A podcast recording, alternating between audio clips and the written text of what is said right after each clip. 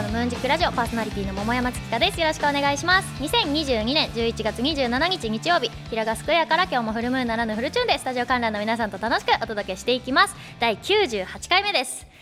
いや今日ですねさっき寄せチャンネルさんの落語番組おしゃれな話収録だったんですけどいや見てくれてますか？皆さん毎週。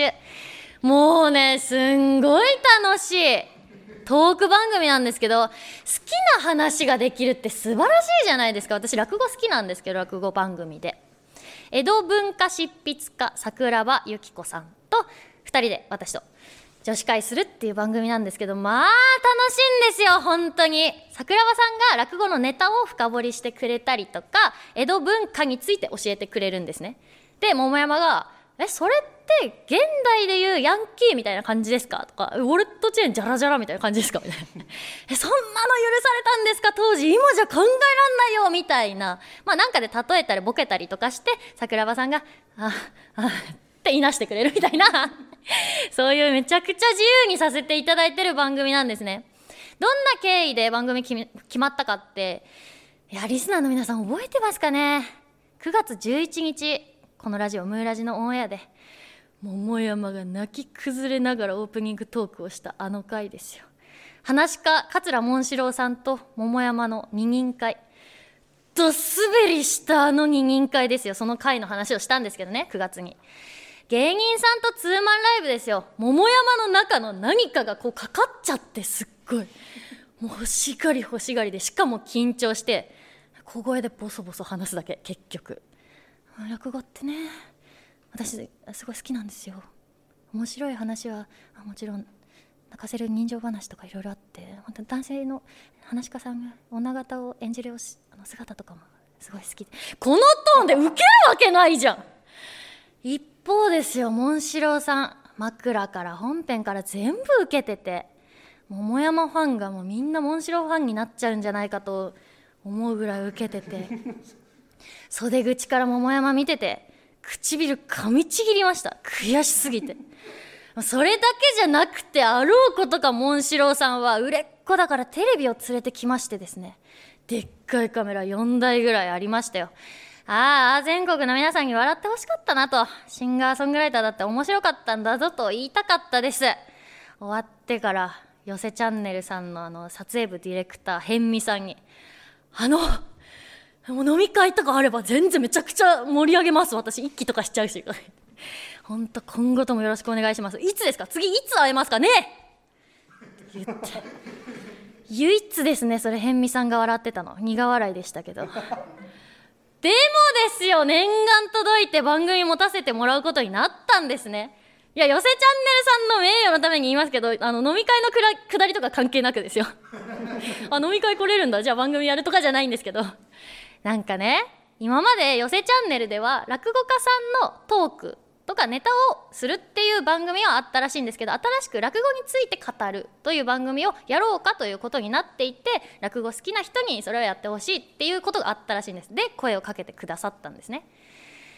二人会も実はそういう思惑がありましてですね私とモンシローさんには。モンシローさんのファンには音楽を好きになってほしいし桃山のファンには落語を好きになってほしいしお互いのファンがそのお互いの界隈を知ってもらったらいいねという回だったのでそのコンセプトと、まあ、謎にボソボソ喋ってたのが私がなんかドーンってなってガシャーンって面白いしほんと爆笑なんですよ。みたいな説明をしてたらきっとダメだったんですなんかちょっとそれがガチっぽくきっとあの撮ってくれたんですよね寄せチャンネルさんは。まあそれか次に本当に呼ばなかったらどうなるか分かんないと思ってもらったかどっちかなんですけど。落語。好きですか皆さん。落語ってねどんなもんなのか。まあ知らない人もきっといっぱいいますよね。江戸っ子がなんかそばすすって「するってど何かい?」とか「おや誰かと思えばはっとんかい」みたいなことを言ってなんか面白いみたいなイメージしか多分ないと思うんです知らない人って。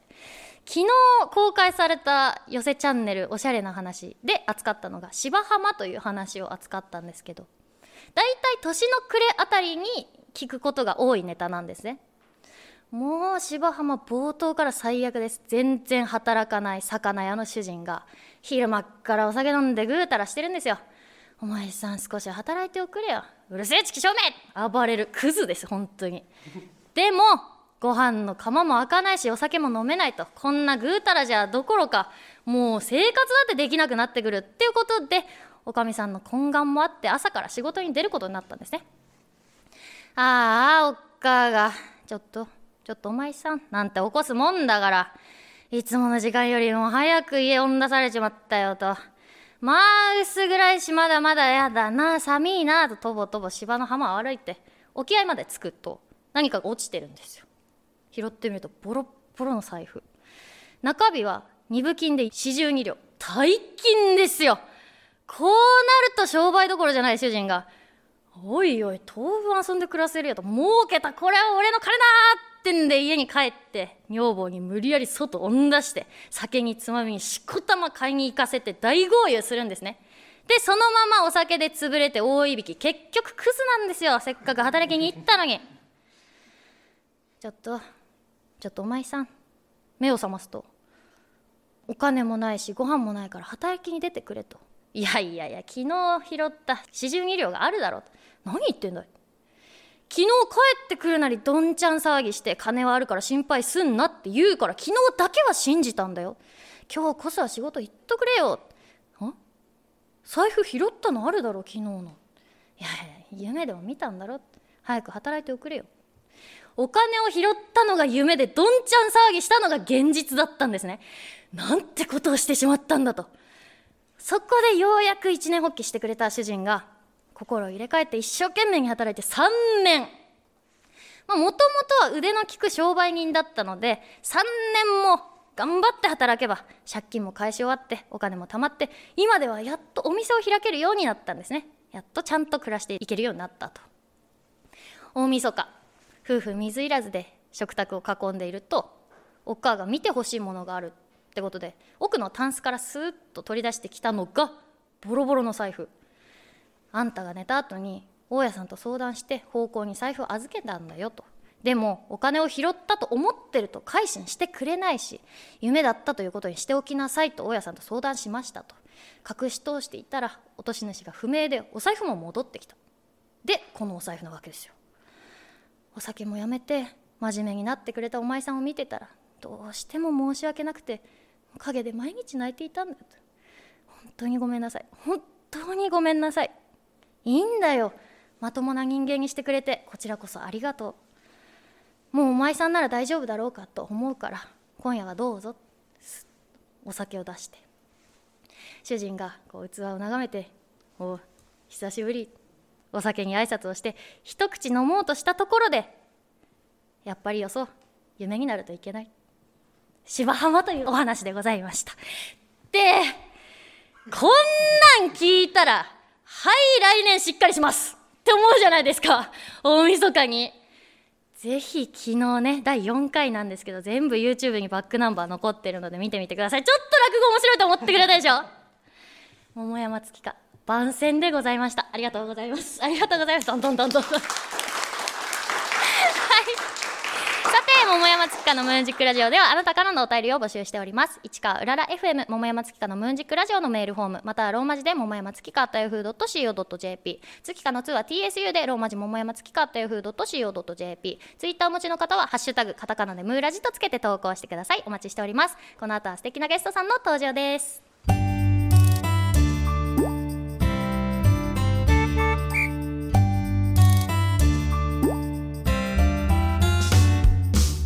改めましてこんにちは。桃山月花です。それではお待ちかね。ここからゲストさんをお招きしてお話を聞きたいと思います。双葉美希奈さん小日向結衣さんです。拍手でお迎えください。よろしくお願いします。では簡単に自己紹介お願いします。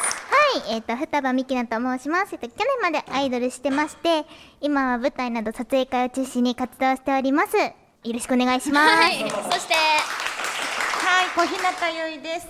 えっとシンガーソングライターをやってます。組織っていうバンドでライブなどソロでもやってます。よろしくお願いします。はいこの二人とお届けしたいと思います。いやミッキー久しぶり。お久しぶりです、ね、あの舞台で共演してからのお付き合いなので1年は経ってないんですけど、ま、ちょいちょい会ってますね。はいありがとうございます。元気だった？元気してました？アイドル辞めてからのタイミングだったもんねあの時。そうですね。なのでまあ舞台に出てなかったら、まあやっぱり桃山さんとも出会えてないのあですごいあのこういう風に機会いただけてすごい嬉しいなと思っております。今は女優さんではないんだよね一応肩書き。今肩書きは何でしょう？なんかふわふわしてるんですけど、ん。でもちょっとまあ来年とかは、まあ、舞台に出たいとか、まあ、こういうことをやってみたいっていうお話は、まあ、マネージャーさんにしたりはしてるのへでーもうちょっと今よりも活動を増やせたらいいなとは思ってます。舞台を？そうですね舞台ももう何回か挑戦はしたいなとは思ってます。なんか舞台ってやって1回目立って「いやもう二度といいです」っていう人と「あー。舞台すごいわもう一回やりたい」ってなる人と絶対分かれると思うんですね。ん。なあなあでやってる人って絶対ないと思うの。だからなんでハマったのかなと思って。あーなんかそもそも違う何かになるのがすごい好きだったので、あーそれもあってアイドルやりたかったんですよ。舞台だと絶対的に違う何かになれるので、うんうん。それもすごい好きでなんかハマってるというかまあ中学生演劇部だったのもあるんですけど今までですっごい苦労した役とかありますか？ああ中学生の時の部活なんですけど、うん。なんかファンタジーもので、なんかえ？中学の部活でファンタジーを扱うの？そうなんですやったんですすごいね でなんかオリジナルの台本があって、うん。うん。その時に猫の飲み役やりました飲み？そうなんです サイズで選ばれたの？確かにサイズ感で割れそうだったんですけど。じゃなくって、うん。2人で一役みたいな感じで私ともう一人の子でなんかもう交互に飛びながらセリフ言ったりとか、なんかもうよろずやの役だったので、うん。なんか話し方とかもこう普通の話し方じゃダメでなんかそれは今すごい苦労しました。どんな話し方なの？それってともえさん？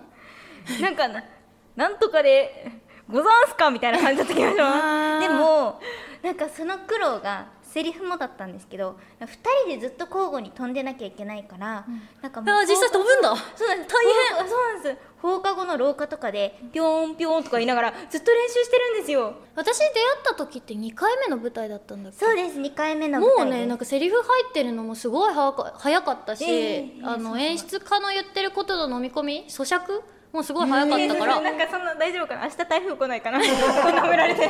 そうだからなんかもうすごい慣れてる子なのかなって思ってて舞台2回目っていうから「おいおいマジか後輩が」って。びっくりしましたけど。アイドルと演じ方変わる？まあ演じ方っていうとあれかもしれないけどアイドルもまあ違うものになりきってっていう認識だったわけでしょ？はい。あでも一緒のグループだった子に言われたのは、ん。ミッキーってこんなに声出るんだねって言われました、確かにね。なんか本当はこんぐらい喋るんですけどって、でなんかやっぱあるじゃないですか。ポジションみたいなのアイドルしてると、ん。私はこういうポジションだなみたいな、なんかあんまり喋らないところにいたから、うん。結構それにアイドルの時慣れてたんですけど結構声出すのとか騒ぐというかうん。のは好きなので、うん多分本来はめっちゃうるさい方だと思います。へえじゃあカラオケとかで騒ごう今度。あぜひ。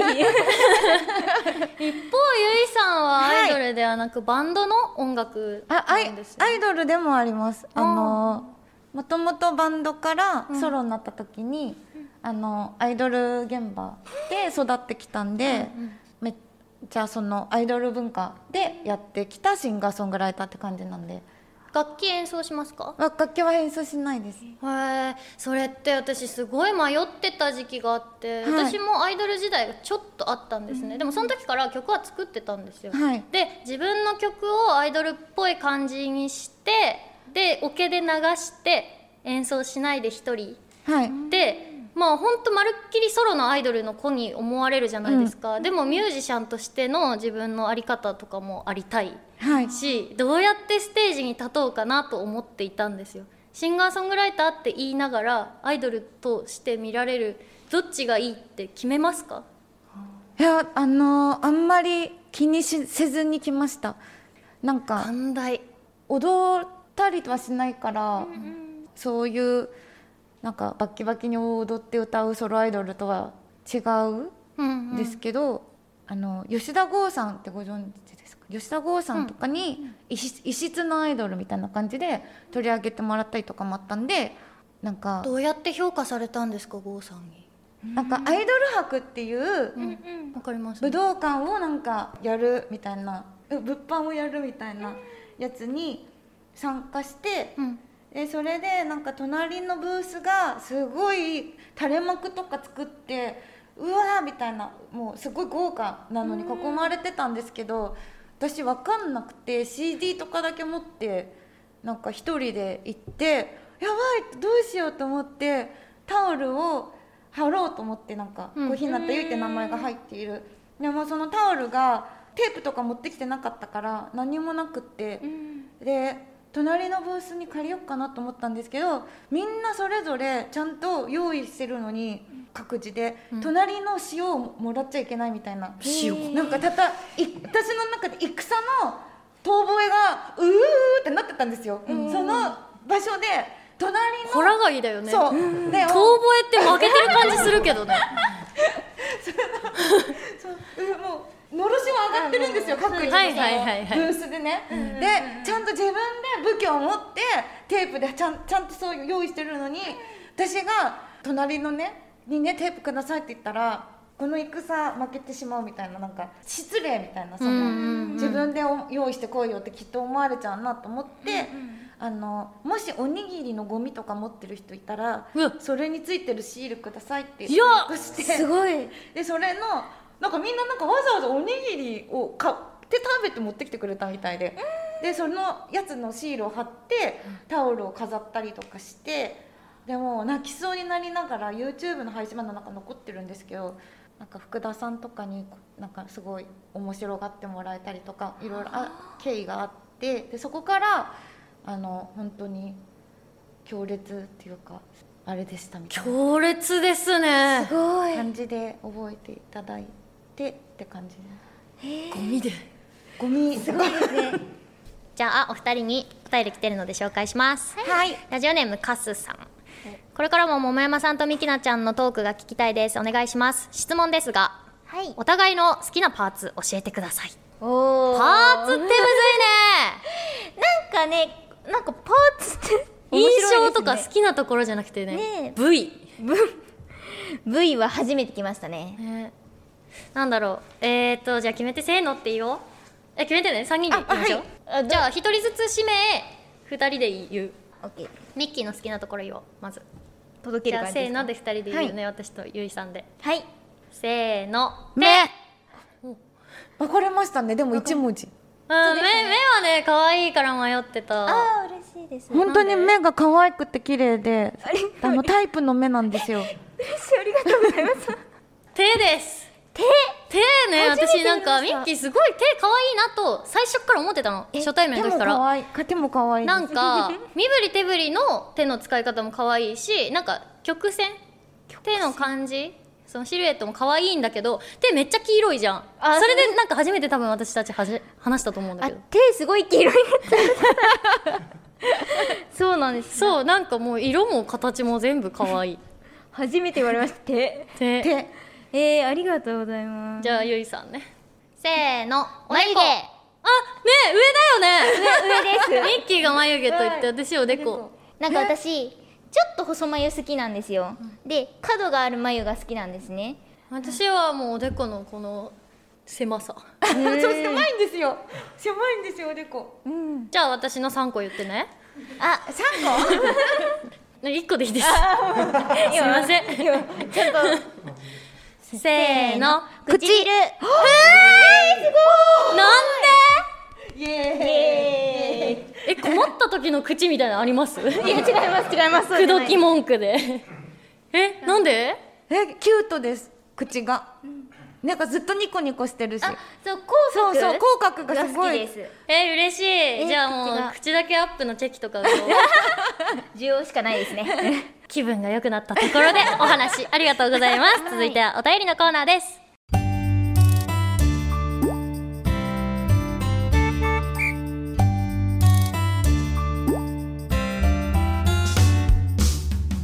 コーナー。さてゲストさんと盛り上がったところでここから番組リスナーの方やスタジオ観覧の皆さんからいただいたテーマメールを紹介したいと思います。今回のテーマは「ヘイシーマン」です。どんどん読んでいきましょう。福岡県ラジオネームナッチ。ヘイシーマン恐竜絶滅した時って隕石落ちたらしいけどその隕石ってエベレストの大きさらしいよ。あと落ちた角度が60度と地球の表面をなぞるように落ちたから生物植物の絶滅があんだけ広がったらしいよ。エベレストでかっ。すごいですね。へえすごいえぐれるように来たんだ。60度ってだって90度の3分の1取った60度だからね。ガショーってズリズリズリって。ですもんね。すごい。続いて。東京都昭島市ラジオネーム一人で何が悪い最近俳優さんが結婚するときに一般男性という言葉ではなく経営者っていう表記増えてるの知ってた？えー、本当にそう思う知らなかったです。知らなかったです。だって一般人じゃないもん。あーでも大体調べるじゃないですか、なんか女優さんとかも結婚って出ると誰だみたいな。相手誰だみたいになるから。調べるけど。なんかそんな過激なファンなの？知りたくないですか？なんか知りたくなっちゃうんですよ。あんまり私興味ない。あなんか私すごい知りたくなっちゃって。そしたら経営者なんだ。大体そのなんか一般男性、芸者みたいな。IT だね。えーそう IT なんです IT いいなあ経営者メールお待ちしております。続いて神奈川県ラジオネーム首位打者伊藤。シーマンが発売した1998年は横浜ベイスターズが優勝して日本一になった年です。そこから24年経ちましたがベイスターズだけが2000年以降一度も優勝していません。なので来年こそは必ず優勝してシーマンをうならせると思います。なるほど。いやーきっついね韓国時代を経てもまだシーマンをうならせるってシーマン魚だからロッテとかですかね。シーマン発売してから優勝ない。つらいなー。ヤクルトは2年連続ですけど。続いて。ラジオネームカレーハンバーグゴリラ。ヘイシーマン。近所のおばちゃんに「おかえり」って言われたらなんて返したらいい？本当にこれ思う。ええ私もすっごい困ってたんですよ。うん行ってきますは敬語だから行ってらっしゃいって言われるのは困んないんだけどおかえりって言われたらただいまはタメ口ですか？って思っちゃうからあー。って言ってたんだけどただいまなさいっていうようにしてた。最後は。は間違った日本語だけど。続いていきます。ラジオネーム埼玉のマッサンヘイシーマンツイッターに素早くつぶやく癖があるためツイートしなかったことってないのですが送信を押そうとしてなぜか入力していた文字が全てクリアにされてしまったりうまく送信されずに消えてしまった経験は何度もしていてその度に今何つぶやこうとしてたのだろうかと所詮つぶやきなんてそんなものと思って闇へと送信されてしまったツイートありますよ。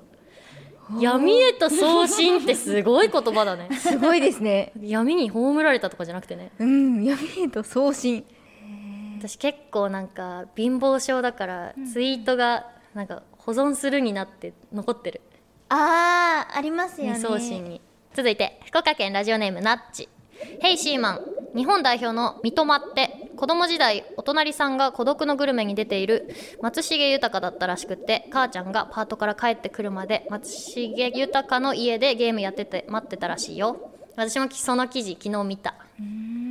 フロンターレのね三笘。代表入りで期待してたけどコロナ疑惑で体調崩れてたんですよ。コロナじゃないってことで合流したらしいんですけど。でもコロナだったとしても23日のドイツ戦には間に合うから謹慎しても大丈夫だろうって言われてたんだけど、体力が落ちてるんじゃないか大丈夫か問題だったけど一応コロナじゃないってなって今合流した。よかったよかっですねたですね。続いてラジオネームゆいりりモンロー。ヘイシーマン。シーマンのこと知らない子たちがもう成人してるって知ってる。怖っ。そうじゃん。98年だもんね。24歳かそうだってさっき打ち合わせでシーマンの話したんですよ。シーマンって知ってる？みたいな。セガのドリームキャストっていうハードがあって。ああはいみたいな感じで2人とも全然ピンときてなくって。ゆいさんはあなんか見たことある。あなんかはいみたいな感じだったけど。全然2人ともピンときてなかった。シーマンと同い年です。うわえ98年ですよね、うん。98年です。24歳に私明日なるから だから同い年なんです。ヘイシーマンと。じゃああとヘイシーマンではない別に。ごめんこれあのメールテーマのせいだわ。ずっと私ヘイシーマンってなんかこうヘイシーリーから、ななんかヘイシーマンっていうアプリがあって、ヘイシーリーはそれをパクったのかなって思ってました。あとシリもシーリーじゃない？だからえ現代の子でもない？そうえっとドリームキャストはスーファミぐらいの時代で、メガドライブが PS2 ぐらいの時代でセガのハードがやってたんですけどもう次に行きますね、えー続いて東京都昭島市ラジオネーム一人で何が悪い甲高い声でおなじみの白井球審がストライクコールをする際の手のポーズ。あれは AKB48 のチーム K の K を意識したポーズだって知ってました全部わかんないよね多分。白井球審っていう声がめちゃでかいかつなんか高い「あーい!」っていうえー、ストライクを、はい。ストライクと言えない病気を持ってる。人 ですけどで白井球審はこうやってこうやってやるのよ。なんかあの巻きホルみたいなポーズをするの。うん。絶対違うからひとえくんこれもう言わない方がいい あ野球はちなみに今日あんまりあんまりあんまり詳しくあない。よかった。私も全然なんで。あ 続いて。神奈川県ラジオネーム首位打者伊藤。シーマンは名言を残すことで有名です。告白した相手から返事がないことに対して告白の返事が返ってこないのってさかなり明確な返事だよと返しています。なるほど。20年以上前のゲームなのに深い言葉をたくさん残しています。そこでパーソナリティの桃山さんにも名言を残してほしいです。普段から恋人や友達がいないリスナーに対して当たりが強いので今日だけは僕たちにアドバイスお願いします。なるほど。友達や恋人にはいなりたいと思ってもらえないから誰も周りにいないんじゃないかな刺さる。アドバイスはもう右霊にしてください。いろんな人と喋っていろんな人とのチューニングを合わせるっていう作業が必要なんじゃないですか、一人でねこもってねネットとかやってんなよ。でラジオばっか聞いて。メール送ってくれるのはありがたいけど生身と話さなきゃ。知らない。ということでお便り以上です、ここでリクエスト曲があります。はい、あの小日向ゆいでおかしな家です。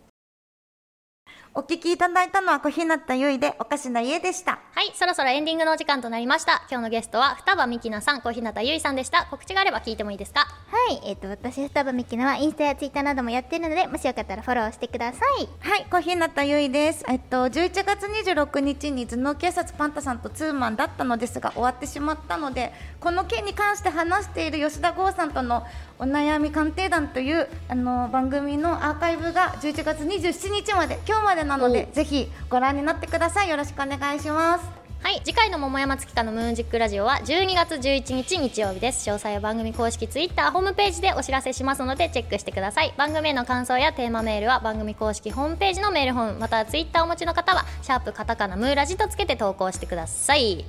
次回はみんな大好きムーラジのスーパー面白パーソナリティ桃山月花の誕生日直前回ですそこで毎年恒例今年もこちら桃山月花への寄せ書き。